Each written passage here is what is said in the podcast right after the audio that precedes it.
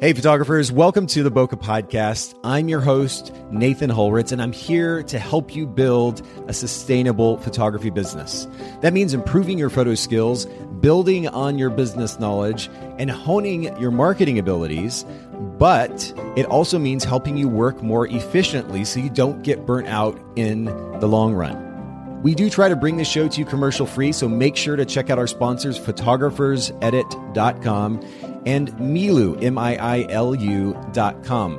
Photographer's Edit is custom photo editing for the professional photographer, and Miilu is the simplest way to create and manage timelines and shot lists for the events you're photographing.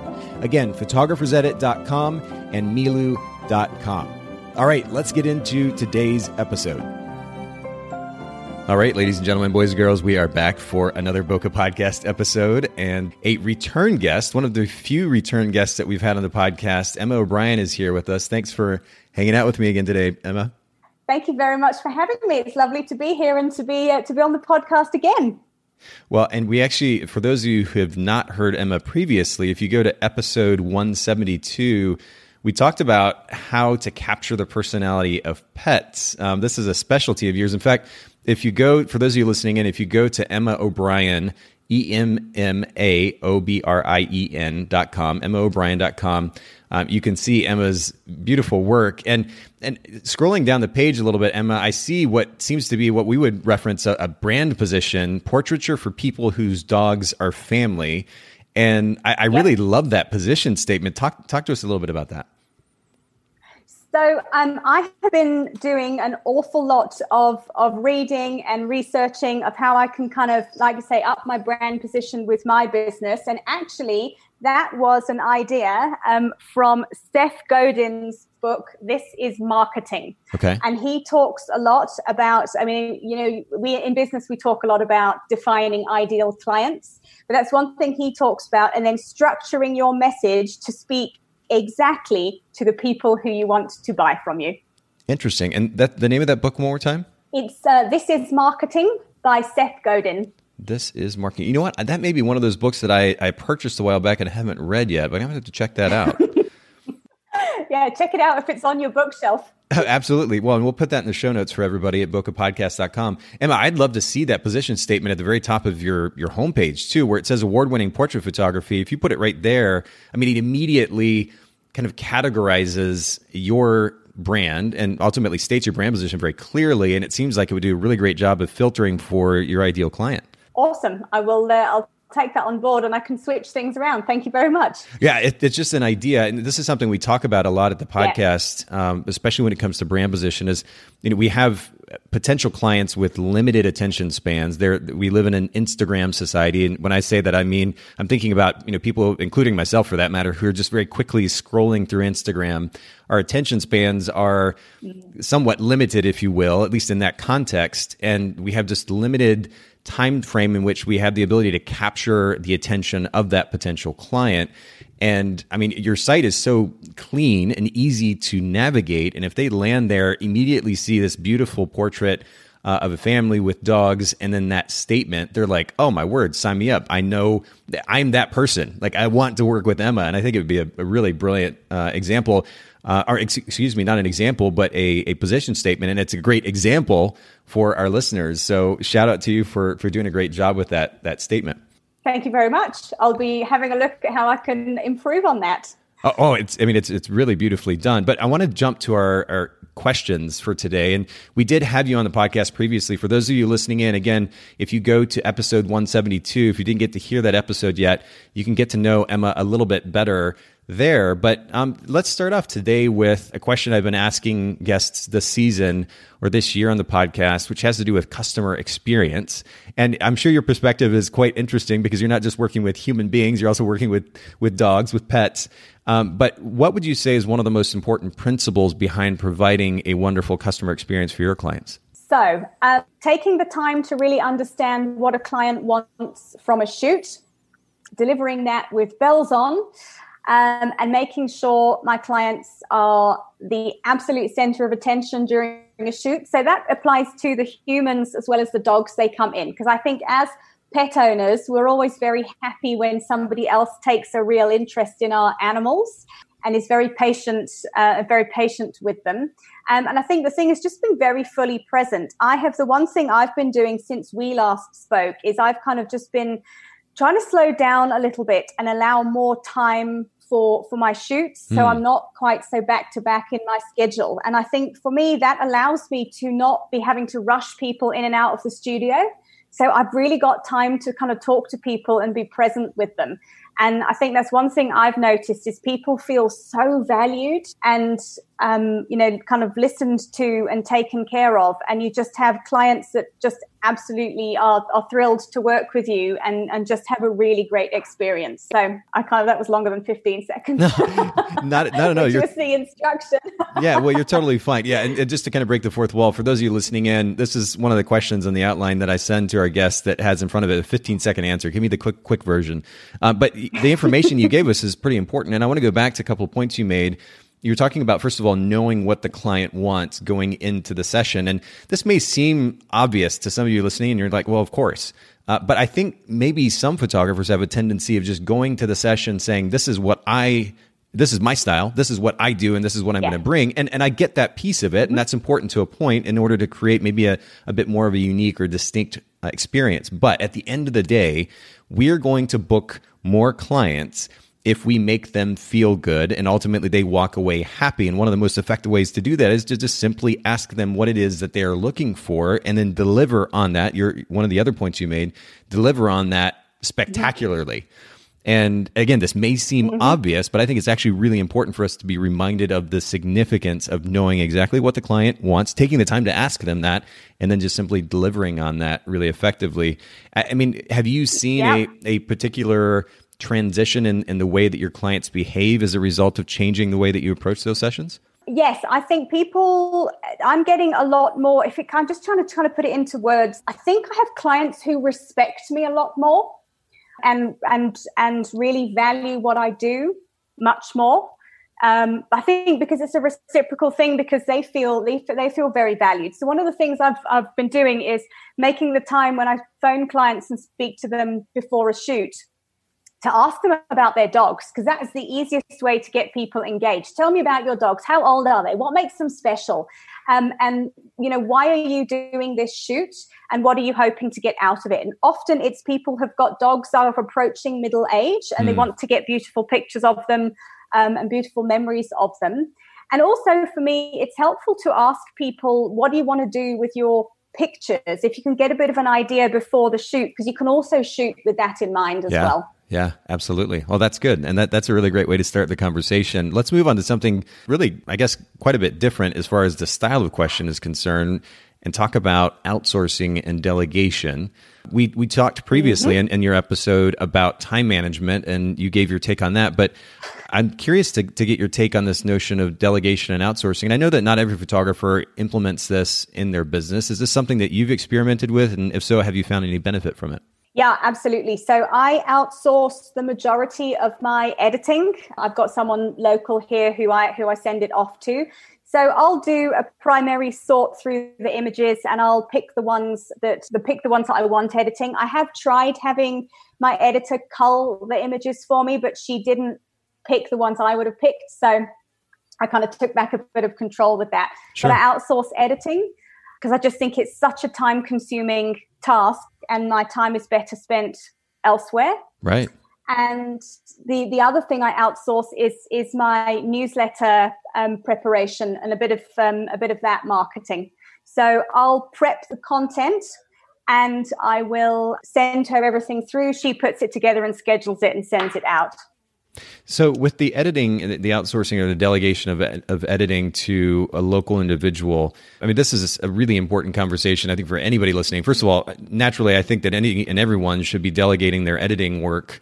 Um, at least in you know ninety percent of cases, because as you pointed out, Emma, the, the time saving is just mind blowing, especially for wedding photographers, but certainly busy portrait photographers as well.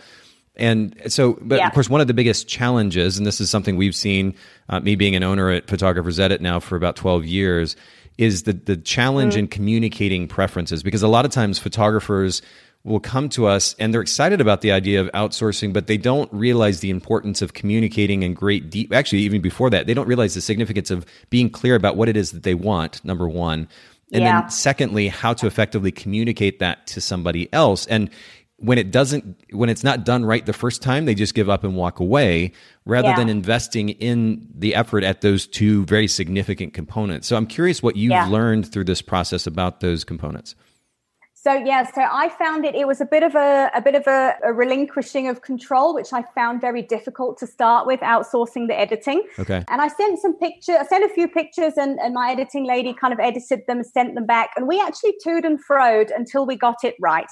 And I found what helped enormously was for me to do a quick Lightroom edit of say five images and send those ones through to her so she could see on her end what settings I was changing how I was how I want my images to look and she had a a real kind of base point there of of kind of what I'm after Yes. so she could replicate it Yeah. And I think that's it. It's about communicating, and it is a bit of a process. It took a while for us both to get in the flow. And now, you know, I went and sat with her a while ago, um, and she's got her own Emma O'Brien set of actions in Lightroom for me because she knows exactly what it is I need. Oh, that's brilliant. So, yeah, no, that yeah. that's great, and and I'm glad that you. First of all, we're willing to to make the effort, take the time to go through that process, and you know it, it's an interesting thing because this is an applicable principle or set of principles, regardless of what's being delegated. I mean, you even think about like I, I don't know if you ever worked retail, but I've worked retail for a number of years, and and I think about the companies that hired me. They didn't just say, "Okay, Nate, you're hired, and now go to work." There was a training process, and then there was Yep. potentially ongoing feedback and possibly even more training down the road. That's the reality of hiring somebody and delegating to them. So we have to understand it's, I mean, yeah, in an ideal world, we could read everyone's minds, but that's just not the world that we live in. Um, there is communication necessary, some patience necessary. Understand it's a process going into it.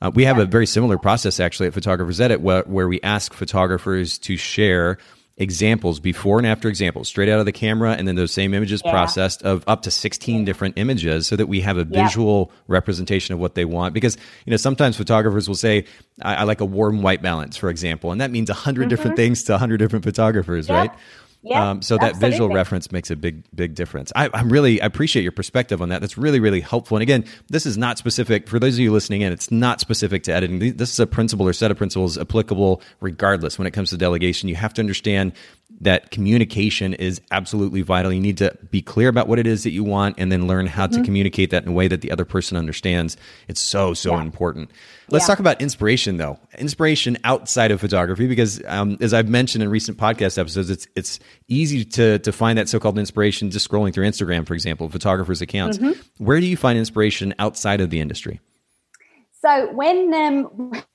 when I was allowed to travel, Right. when we're all allowed to to travel elsewhere, I um I love going to art galleries. So it's something I find being able to go into an art gallery and have a look at other people's creative work and see. Um, I think art, art especially because it's so some of it's so off the wall, and you look and and for me, I look at it and you think, okay, so this was an idea somebody had in their head, and they've put it onto canvas exactly as they wanted to yeah. without a care in the world of what anybody else thought.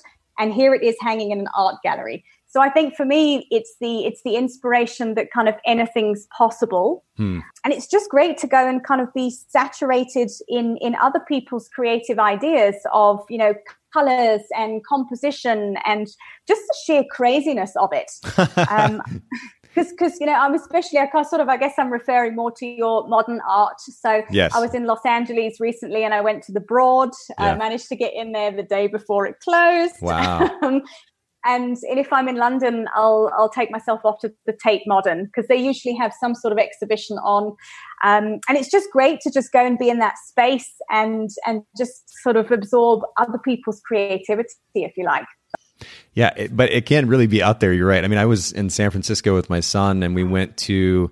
Uh, it, the, the name of the museum slips my mind right the second, but it certainly had a, a massive collection of modern art, or relatively modern art anyway. And and some of the stuff that we saw in there was just I, I'm I, I kind of laugh and get confused all simultaneously, and and yet keeping an open mind to something that is outside the the tiny little box of wedding and portrait photography that we live in so much of the time. I, I think you're right. It's a really great exercise and might even spur and encourage ideas. So that's that's a really good reminder yes. as well. Let's talk about let's go from inspiration then to education. What about an impactful business or self help book that you've read or listened to in the last few years? Okay, so I am the self the self development we'll call it book queen. Oh um, man, I'm right there with you. I have a bookshelf full of books, and I'm actually because we're all on lockdown, taking the time to read some of them now. So the one that springs to mind for me is The Artist's Way by Julia Cameron. I yeah. will confess I haven't read all the way through it. Okay, but what I've liked about that book is the fact that she encourages you to just nourish and take time to spend with your creativity and to hmm. allow those kind of out there ideas out and a bit of time to play and the importance which is something again over the past couple of years I've really realized of taking the time to run with some of the creative ideas you have and just give them the space to to perhaps come into being and to explore them yeah there there is um, and i'm actually I, I, pulled the book up just a second ago here on on uh, amazon and we'll make sure to link to that book in the show notes what would you say is one of the biggest takeaways? I mean, is there something that you think thus far, and I know you haven't completely finished it yet, that you're going to go and, and take and do with that information that you were just talking about? So I think the one thing that stands out in that book is that she encourages you to go on an artist's date every week and just to block out some time to to go somewhere and journal or you know you know if you wanted to look at art online or just and just allow your creativity some time to to kind of come out and explore or whether you like painting or whatever it is yeah. but just giving it blocking out some time where there's nothing else going on that you can just create or think or you know brainstorm and i think that's you know we're going to talk more about creative side projects so it leads in quite nicely but it is so important yeah, one of the experiences that I had in this regard some time ago was I have this uh, medium format film medium format camera. It's a Yashica six by six. Uh, it's probably 60, 70 mm-hmm. years old, maybe at this point, but just a, a, stunning camera as far as the images it's able to, to capture and taking it and, and, of course everything is completely manual on it so putting it on a tripod and taking it out um, there, there's this kind of creek yeah. going up the side of a mountain a little ways from where i live and going out and just setting that up and taking some scenic shots which had little to do with any of the professional work that i did as a wedding photographer but mm-hmm. it was a it was a different yeah. expression of of the art form um, it was one of those things yeah. where I could take a deep breath and take my time with it and enjoy the process. Yeah. And it yeah. was it was encouraging and invigorating and inspiring. It was a really cool experience. So I'm, eh, this is a great recommendation and reminder for all of us that we do need to take the time out to do things like that. Especially as you mentioned, I mean, for anybody that's listening into this episode and you know the next let's say three, six months, year, even longer we are under a sort of lockdown really worldwide at this point thanks to coronavirus and we have some extra time to explore some of these side projects or personal projects, which is what we're going to be talking about today. Uh, definitely take advantage of the opportunity to do just that. In fact, I was thinking as, as you and I were chatting earlier, Emma, that even even now, like while I'm here in, in the apartment, um, and I actually just moved into a new apartment, and I've got the our couches in our living room are set up right next to some really nice window light. And I think I'm going to start to, mm-hmm. to do some portraits of my kids, some black and white portraits of my kids, even just with my phone. I think it would be a really fun project. Yeah, absolutely. And the new puppy when it arrives. Absolutely, yes. I, I was I was telling Emma before we started recording that we are going to be getting a, a Rhodesian Ridgeback, uh, which is a a breed, really, I guess, kind of technically from South Africa originally, um, Zimbabwe more specifically. Mm-hmm and really interesting yep. history to it. But it's just a stunning, stunning breed, and been looking at at various breeds, yeah. two or three in particular, for a while that kind of try to find the ideal one for our family. And um, so this particular dog, his name we've we've named him Griffin. My my kids and I had this naming session or a series of sessions, and his name is Griffin. He's going to be coming to live with us here about the beginning of May, so I'm pretty excited about that. Oh, amazing! I can't. I'll be looking on your looking out on Instagram for pictures of Griffin. Absolutely, I'm very excited. Oh, I'm I'm already so the, the breeder's been sending us has sent us a few pictures, and I'm I'm just so stoked. So yeah, we'll definitely be sharing those. But you know, we were talking about personal projects. Let's actually jump into that topic, kind of our primary topic for today. Let's just start by maybe you can share some of the personal projects that you're currently working on as a photographer. So I've got a couple on the go at the moment, and I'm going to talk about one when we're when we're kind of chatting a bit more. One that I've sort of completed, but I'm I'm kind of finishing off now. Okay. Um, so the first one, um, it's been a bit scuppered because like, we're all on lockdown, so I can't shoot anybody. Um, and I recently, I recently became vegan, so I had the idea to start shooting portraits of other vegans here in South Africa, just to people think vegans are weird quite often. so I thought it would be it would be interesting to to shoot a series of portraits of the kind of how vegans look yes. as a as a kind of community so yes. people can either go yeah i see they are actually really weird or oh no they're not um, so i thought that would be fun um, and i had loads of stuff scheduled to start shooting and i just had to can it all for the time being so you can keep an eye out for that at some point oh. But I think that's such a great project to come come back to. I mean, what what are you going to actually? Yeah. What are you going to call it? Uh, Vegans of South Africa. I, so. I, I, love it. I mean, uh, this is a really exam- great example, by the way. And, and, I'm sorry to just kind of jump in, but I'm, I'm excited about this idea because um, you're, you're first of all you're you're playing on a cultural movement, which is quite significant, not just in South Africa at the moment, but I mean, especially here in the U.S. Yeah. as well, and I'm sure elsewhere and so you're speaking to a, a, cultural movement that is that is relevant that's current that's popular and, and then you're also breaking a or at least attempting to break a stereotype by mm-hmm. portray or portraying literally through images um, what these personas look like uh, visually and yep. I, I, think it's a really yep. interesting idea I'm, I'm really stoked to see how that turns out yeah, I'm quite excited. And I also thought, you know, we, we were talking as well, and we'll talk more about this about getting quite savvy mm. of making sure your creative side projects are of benefit sure. to you. Sure. So part of this as well is I kind of thought, you know, it's a great way of networking with new people who'll be exposed to my photography who aren't necessarily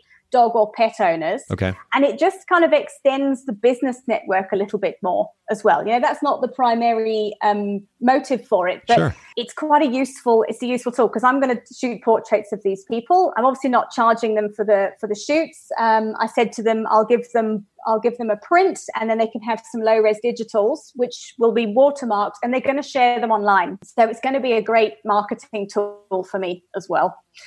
So that's just I'm just going to throw that in there because um, I think that's one thing to that we should be considering when we're doing our creative side projects. Yeah, absolutely. Okay, so that's the first one. What's uh, you, you said you're working on a second one as well?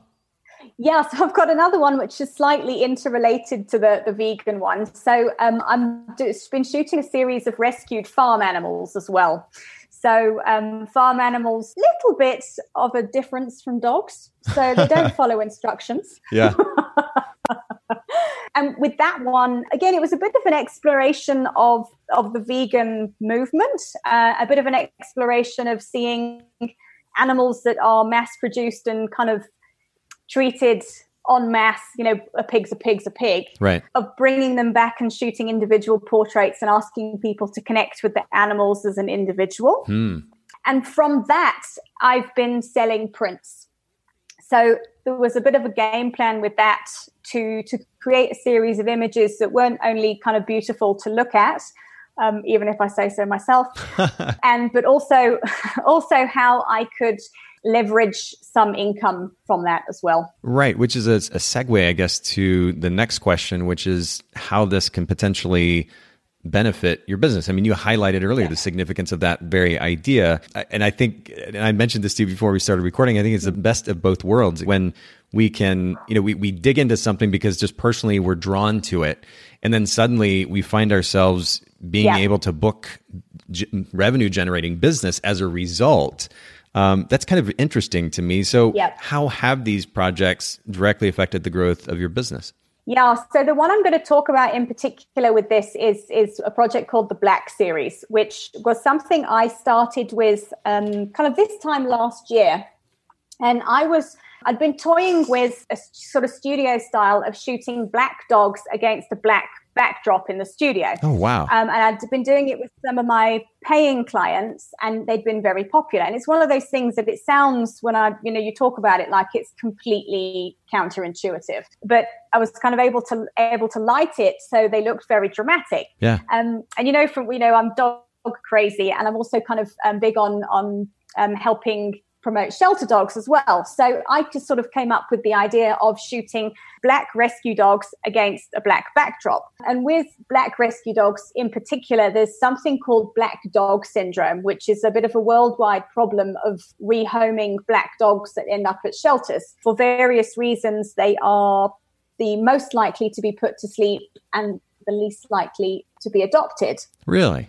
So this sort of yeah um, this so this this project kind of came into being for, for from the aesthetic point of view of this looks really cool. And then how can i use this project to kind of um, help the greater good i suppose if you like. So that's sort of how it how it started how it started out Okay, so that's how it started out. And, and by the way, to give everybody context, if you go to Emma's Instagram account, it's Emma O'Brien Photo. So E M M A O B R I E N and then photo. We'll link to it in the show notes at bokehpodcast.com. If you scroll down a little bit, you can see some examples. By the way, you, you mixed some farm animals into this project too, it looks like. They've been mixed onto the Instagram feed. I sort of I try and curate the feed um, with all sorts of creatures now. So yeah, well, I, I love that. on there. I love it. But um, just as an example, so back on March 26th, uh, there is a post, and we'll, we'll, try to put this in the show notes as well. But uh, there's a, a, photo of Oliver, um, who's got these cute little ears kind of flopped up. Oh, yes. And um, just adorable eyes staring into the camera against the black backdrop. I, I think these are beautiful. They're really impactful. So again, um, it was kind of part of it for me. So one of the reasons that black dog that we have this black dog syndrome is that there's a bit of a preconception with people that black dogs all look the same. And what I wanted to do with this project was show that actually, no, they really don't.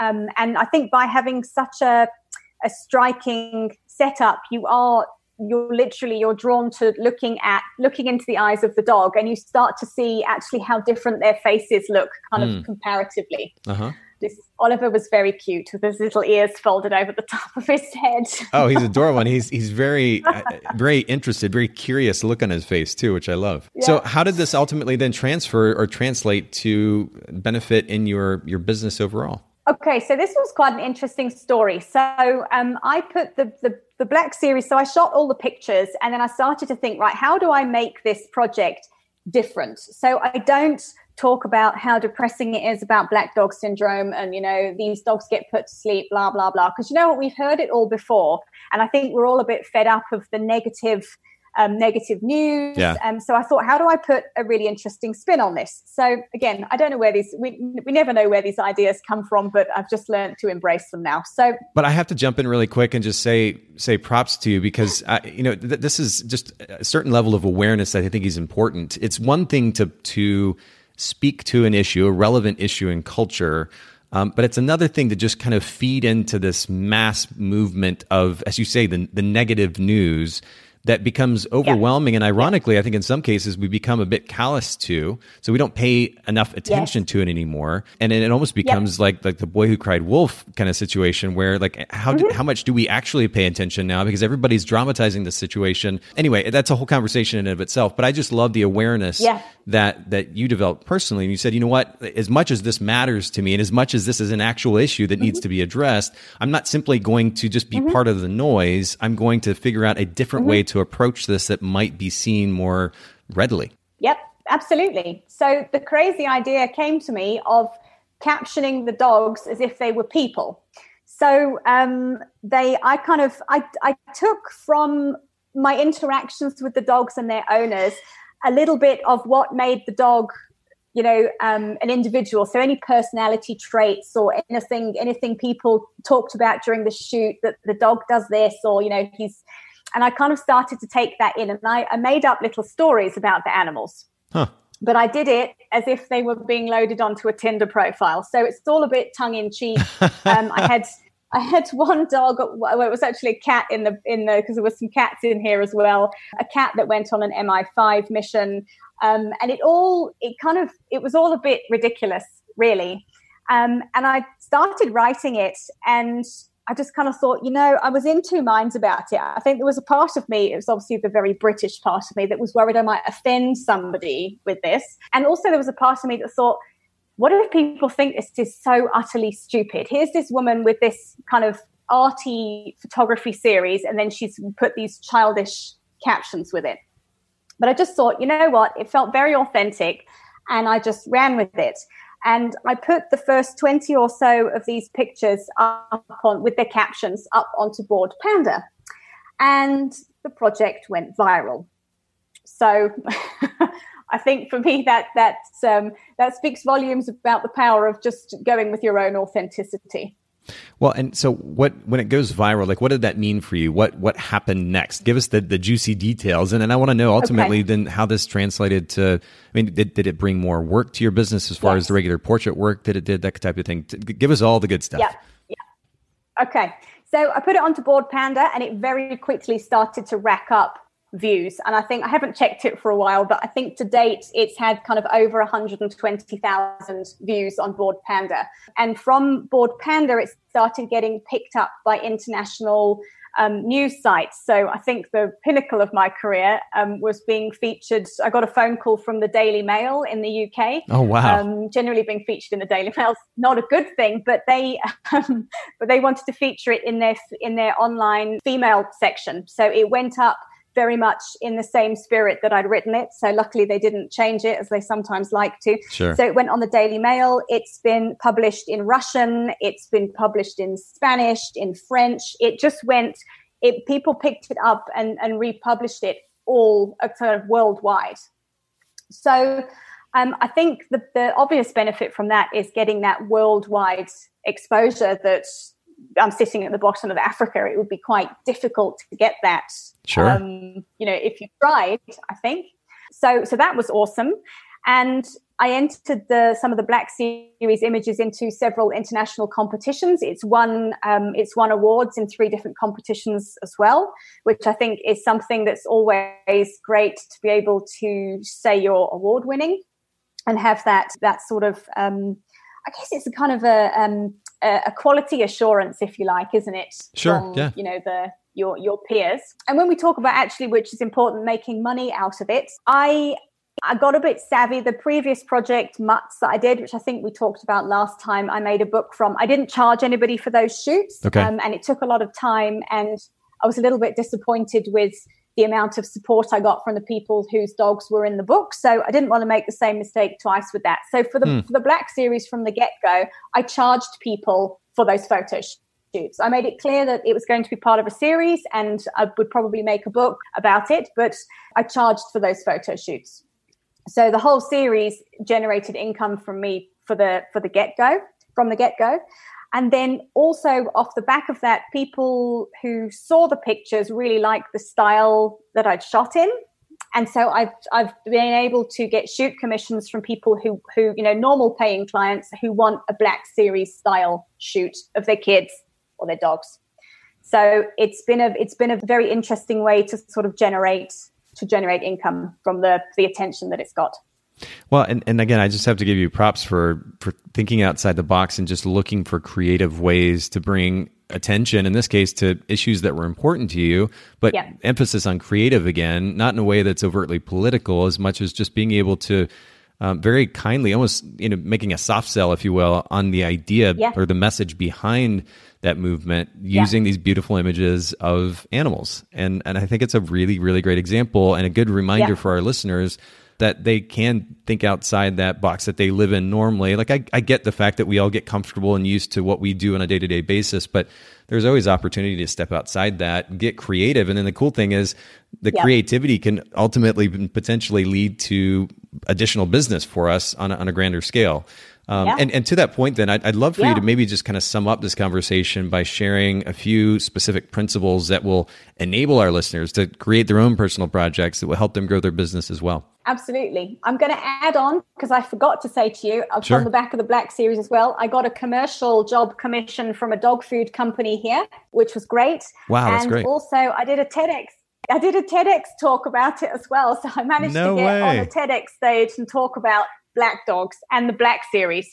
So I think with with that, you know, some of it's about generating income but also it's about generating opportunities. I think it rem- my TED talk only went live last week, so I think it remains to be seen what sort of opportunities will come from from that because I'm sure there will be some as well. Oh, so, no, yeah, no question. Um, it's so this project really, you know, I've learned a lot from it, and I just think, you know, like what you know, while we're having this conversation, it's just the the importance of being courageous enough to just kind of go for it with a personal project. So, with that in mind, I will share kind of three three suggestions and tactics I've got for for people who might be listening who are thinking about a personal project and they're thinking that's great, but do I, you know, there has to be some benefit for me if I'm going to allocate quite a lot of time to it, which you know there really does. Um, most of us, apart from at the moment, don't have the time to to kind of give away days every week to be doing something that we're not going to get any benefit from. Sure, so, sure.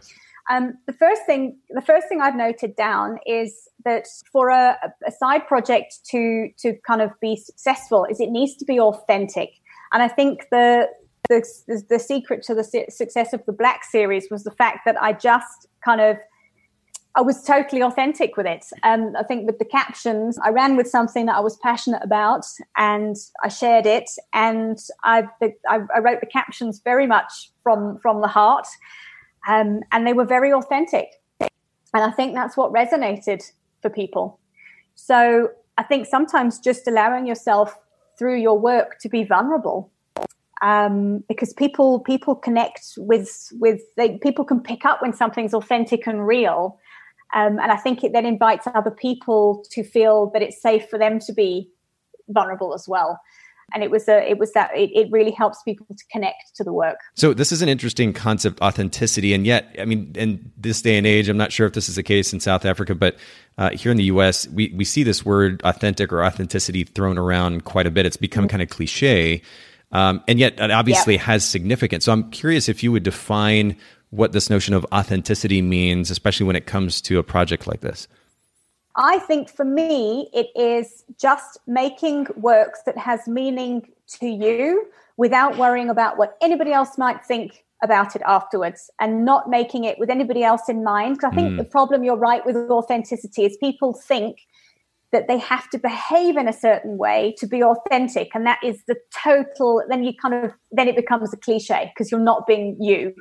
Um, and I think it is just allowing yourself the space uh, and just being brave enough to to be totally you and to be open enough to share share work without wanting to please anybody else. Yeah, so we're taking away the filter essentially. Yeah, yeah, that's it. Because I, I, I let the you know I let the dogs out with the Black series without any. we had to get that in there somewhere. Um, Absolutely. Um, without any expectation I had no expectations for it. I didn't expect this to go viral. I didn't try and make it go viral. I just shared it because I felt like it was important, hmm. and I felt like I'd I'd kind of kind of cracked it with the the combination of the images and captions, and it just felt fun, and it felt like a good way to connect people to this issue of Black Dog Syndrome, and I just ran with it. So wow, well, I, I will make sure to link to that series in the show notes. Uh, in addition, by the way, to like the, the farm series, for example, I saw um, on your your blog as well. So we'll link to that in, in the show notes. We'll mm. make sure that our listeners get a good chance to to see some of this work that um, that you're talking about. But uh, you said the first principle was to start off with authenticity, and, and I appreciate you elaborating on that because we do hear this word thrown around a lot, and I don't want I want to make sure that callous ears don't kind of fall deaf to the to the idea, especially when it comes to this. I mean, here's an opportunity yeah. for photographers who already, uh, I would assume, in most cases, naturally in some way creative, and they get to combine that creativity with something that they're, um, to borrow another cliche term or, or, word, passionate about, right? Something that they're excited about that moves them mm-hmm. emotionally, and they get to highlight that mm-hmm. and, and potentially even benefit a cause in some way. And so there's an opportunity to, to actually demonstrate to live that that notion of authenticity uh, in a very genuine way. So that's yeah. good. So we start with authenticity. What's the next principle? So the next principle, I think, is to make make a like a body of work that sits as a coherent series. So I think the more, um, I, I, guess, the definition of a series would be probably ten to twenty images, maybe more. I mean, the Black series is is kind of expanded from that. But I think it's to make um, a body of work that's got an ongoing thread and that the images are interrelated. Because if we want to start doing something like selling prints, if you've got a series, you might find people buy several prints because they want to put three or four of them up on a wall at home for instance okay. Um, and i think it's making it's it's just having that coherence to it and to start thinking about the marketability of the of the work you're making as well because that is you know that is important um, we we all deserve to be to be compensated for our creative work in in some shape or form i've also made a note here to say that it's good to make it repeatable. So I think the thing for me, like with the Black series, is that I've got the the original Black rescue dogs in there, but clients can also come to me and say, "I've seen that work. I really like it. I'd like you to do the same thing with my dog."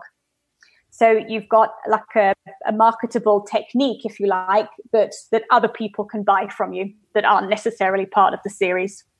And what does that look like when it comes to selling? I mean, you say you say you know selling multiple prints, for example, from from this particular series. Can you give us an idea of what that looks like in studio or when you meet with the clients? How you go about selling something like that? Ter- so, do you mean if people kind of if, if people book a Black Series style shoot? Yes. Uh huh. Yeah. So I tend to, with the, the packages I've got for for my um, studio sessions, I sell wall art in sets of three. So in, in kind of sizes that get bigger and bigger. So if someone's coming to me and they want they want pictures um, you know i know i've got to get three really striking images or they might have three different dogs that come in so they're going to buy three three different pictures.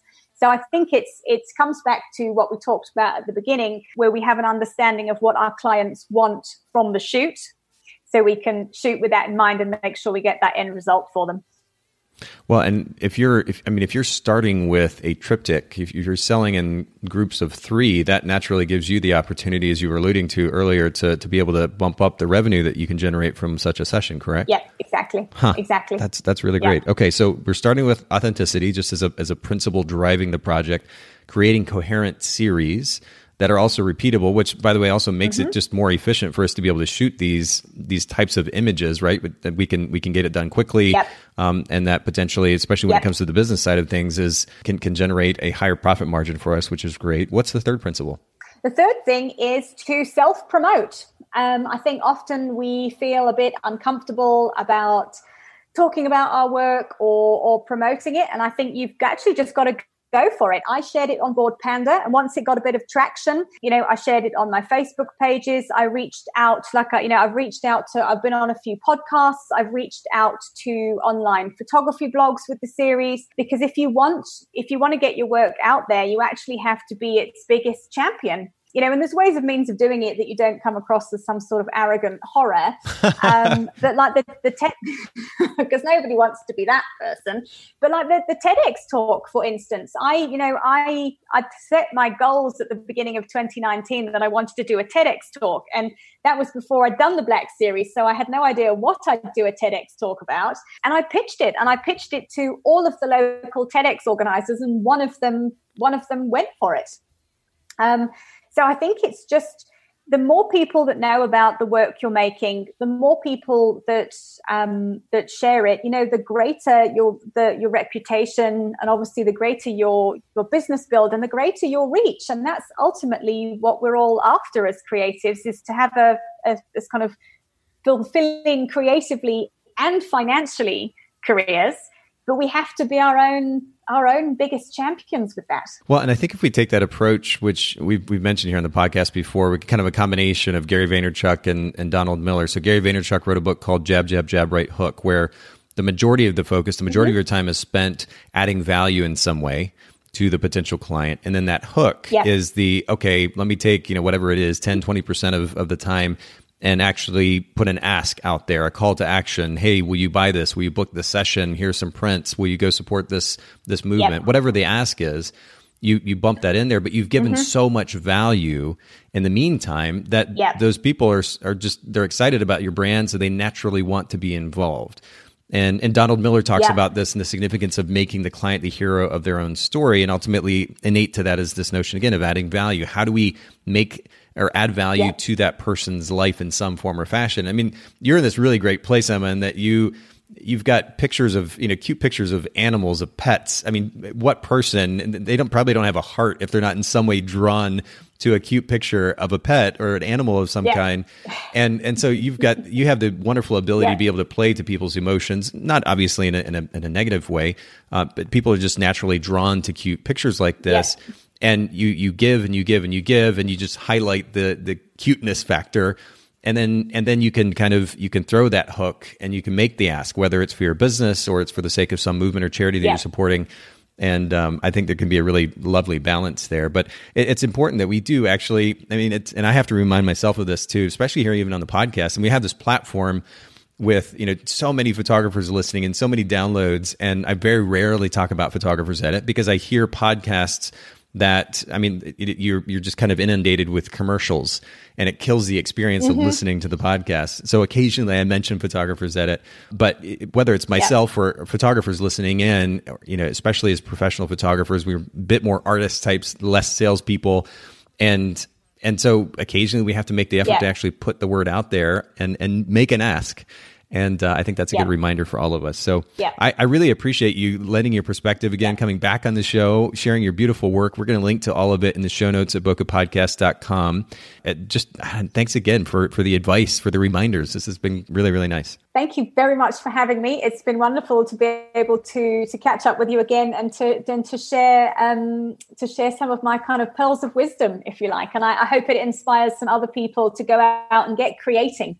100%. So, everybody listening in, make sure you go to emmaobrien.com on Instagram at Emma O'Brien Photo. We'll link to both of those in the show notes. Have an absolutely wonderful day. Thanks so much, photographers, for listening to the Bokeh Podcast. Will you let us know what you thought of the show by leaving a review of the podcast in the Apple Podcast app? And I'd love to hear from you personally with your thoughts about the podcast and suggestions about future topics and guests for the show. My email is nathan at bokehpodcast.com. We do try to bring this show to you commercial free, so make sure to check out our sponsors, photographersedit.com and Miilu, M I I L U.com. Photographer's Edit is custom photo editing for the professional photographer, and Miilu is the simplest way to create and manage timelines and shot lists for the events you're photographing.